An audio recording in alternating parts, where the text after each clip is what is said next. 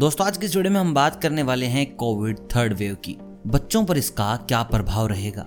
अगर आप बिगिनिंग से कोविड को स्टडी करेंगे तो आप पाएँगे, शुरुआती दौर में जब कोविड आया था तो इसका जो प्रभाव था, जो बुरा प्रभाव लोगों पर पड़ा, वो थोड़े बुज़ुर्ग इंसानों के ऊपर था, जिनकी एज 45 से ऊपर थी, उनके ऊपर इसका गहरा प्रभाव देखने को मिला था। उसके बाद लोगों ने बहुत ही हल्के में ले लिया, और जब बीच में थोड़ा सा वक्त मिला, जहाँ लॉकडाउन को खोला गया, उसके बाद बहुत तेज़ी से कोविड ने जवान लोगों को अपनी चपेट में लिया। अब बताया जा रहा है, जो थर्ड वेव है, ये बच्चों के लिए बड़ी ही घातक और खतरनाक साबित होने वाली है। तो आज की इस वीडियो में हम बात करेंगे, क्या सच में ऐसा है? क्या वाकई में कोविड की थर्ड वेव बच्चों पर ज़्यादा असर करेगी? और ऐसे में किस प्रकार हम अपना बचाव कर सकते हैं, अपने आप को कोविड से बचा सकते हैं? बाकी आप मुझे कमेंट करके बताएँ कि आप कोविड की इस लड़ाई में अपना योगदान देश की भलाई के लिए किस तरीके से दे रहे हैं। और चलिए बात करते हैं third wave effect on children की। दोस्तों, हाल ही में एक इंटरनेशनल न्यूज़ एजेंसी ने हेल्थ एक्सपर्ट्स के बीच एक सर्वे करवाया है। इसमें विश्व के 40 यानी कि वर्ल्ड के 40 हेल्थ केयर स्पेशलिस्ट शामिल थे,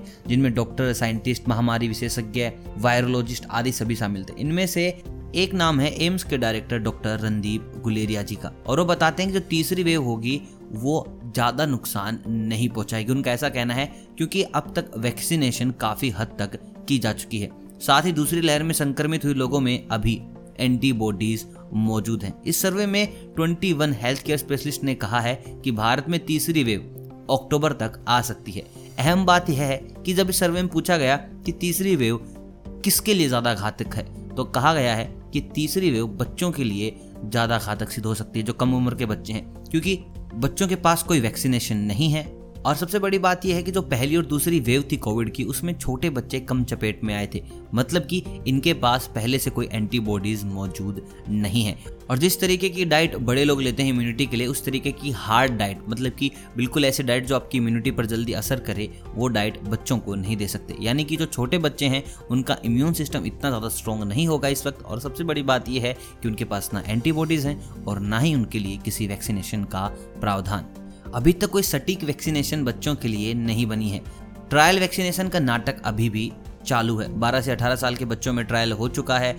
फिर कहते हैं कि 6 से 12 साल के बच्चों की उम्र का भी हम ट्रायल स्टार्ट करेंगे। लेकिन बात यह है, इतने ट्रायल के बाद क्यों एक सटीक वैक्सीनेशन बच्चों के लिए नहीं है? और जिन बच्चों के ऊपर ट्रायल किए जा रहे हैं, वो किस हालात में है? उनकी हेल्थ अपडेट भी अभी तक कोई बाहर नहीं आई है। किस तरीके से ये दवाई, ये वैक्सीनेशन उनके ऊपर काम कर रही है? इसका भी अभी तक कोई नतीजा सामने नहीं आया है। सरकार का कहना है कि तीसरी लहर में बच्चों पर खतरे को देखते हुए ट्रायल कर रहे डिपार्टमेंट पर बहुत ज़्यादा प्रेशर आ चुका है। वो अपना काम दिन और रात लगकर कर रहे हैं, लेकिन अभी तक कोई सटीक चीज़ बनकर सामने नहीं आई है। देखिए, जब बिगिनिंग में अगर हम बात करें कोविड की तो कहा गया था कि ये बहुत बड़ी महामारी है, हम इसके लिए तैयार नहीं थे, लेकिन हम धीरे धीरे इसके साथ सशक्त होते जा रहे हैं। हम अपना काम कर रहे हैं। हमने हॉस्पिटल्स की तादाद बढ़ा दी है, डॉक्टर्स की तादाद बढ़ा दी है, बेड्स की तादाद बढ़ा दी है।